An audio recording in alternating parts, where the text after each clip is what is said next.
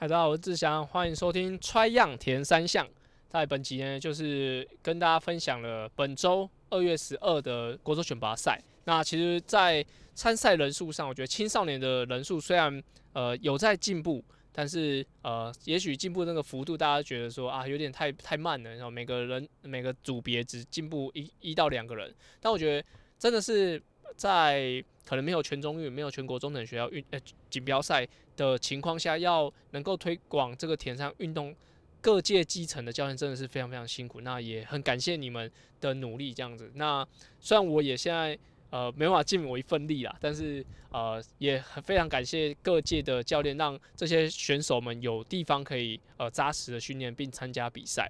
那国手选拔里面，其实我觉得精英男子组。还有精英女子组有有两个因子啊，一个是申燕，那一个是潘玉婷，那他们两个其实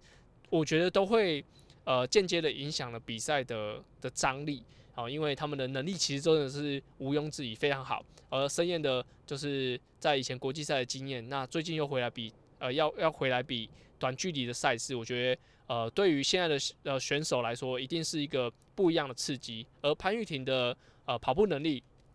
我想在呃全国运动会前四名这这个选手，他们也都知道潘玉婷的的状态，所以呃会不会在比赛上有不一样的的结果产生，或者说有不一样的情况发生，我觉得是我们都很期待的。而青少年的选手也，其实如果说这场选拔赛，这场选拔赛你没有办法。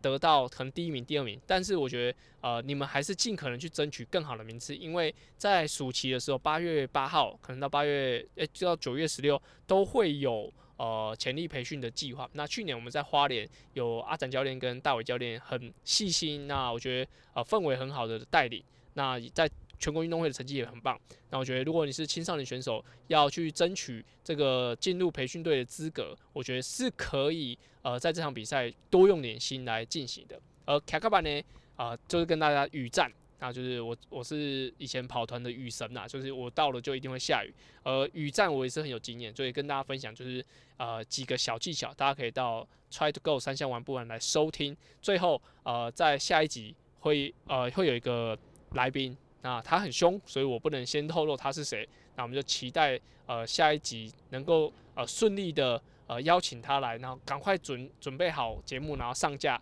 让大家呃听听他的故事。那这是本集的穿样田三项，那我们就呃期待下周的节目啦。好，拜拜啦。